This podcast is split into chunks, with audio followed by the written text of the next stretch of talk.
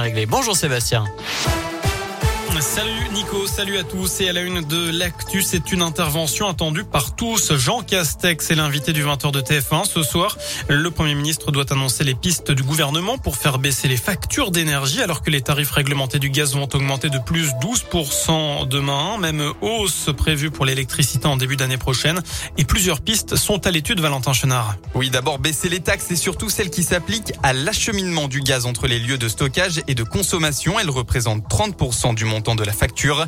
Deuxième possibilité, reporter la hausse à l'été prochain quand la consommation est plus faible pour que la note soit moins salée.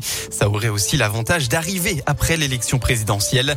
Enfin, dernière possibilité, élargir le nombre de ménages qui ont le droit au chèque énergie. Mais peu importe le choix qu'aura fait le gouvernement, il ne compensera pas totalement la hausse des tarifs. Merci Valentin. Et par ailleurs, notez que l'inflation progresse également. Les prix à la consommation en France ont augmenté de 2,1% sur un an au mois de septembre selon une nouvelle estimation de l'INSEE. Dans le reste de l'actu, bas les masques à l'école dans l'Allier et la Haute-Loire. À partir de lundi, la liste des 47 départements concernés a été publiée ce matin au journal officiel. Des départements où le taux d'incidence est en dessous des 50 cas pour 100 000 habitants sur la dernière semaine. L'Allier est à 27, la Haute-Loire est à 30. Les écoliers puis de mois vont devoir garder le masque encore un peu puisque le taux est à 52. Le pass sanitaire est lui obligatoire pour les ados à compter d'aujourd'hui. Les 12-17 ans doivent désormais présenter un pass sanitaire pour se rendre dans les lieux et événements où il est exigé comme par exemple dans les restos, les cinémas, les musées ou encore les stades. 5 millions de jeunes sont concernés en France. Chez nous, un jeune Albanais de 19 ans condamné à 9 mois de prison ferme pour l'agression d'un homme à l'arme blanche dans le quartier des Salins à Clermont. C'était fin août. Selon la montagne, il a été maintenu en détention. La victime d'origine algérienne avait été touchée par des coups de machette et des tirs de plomb lui occasionnant 6 jours d'ITT.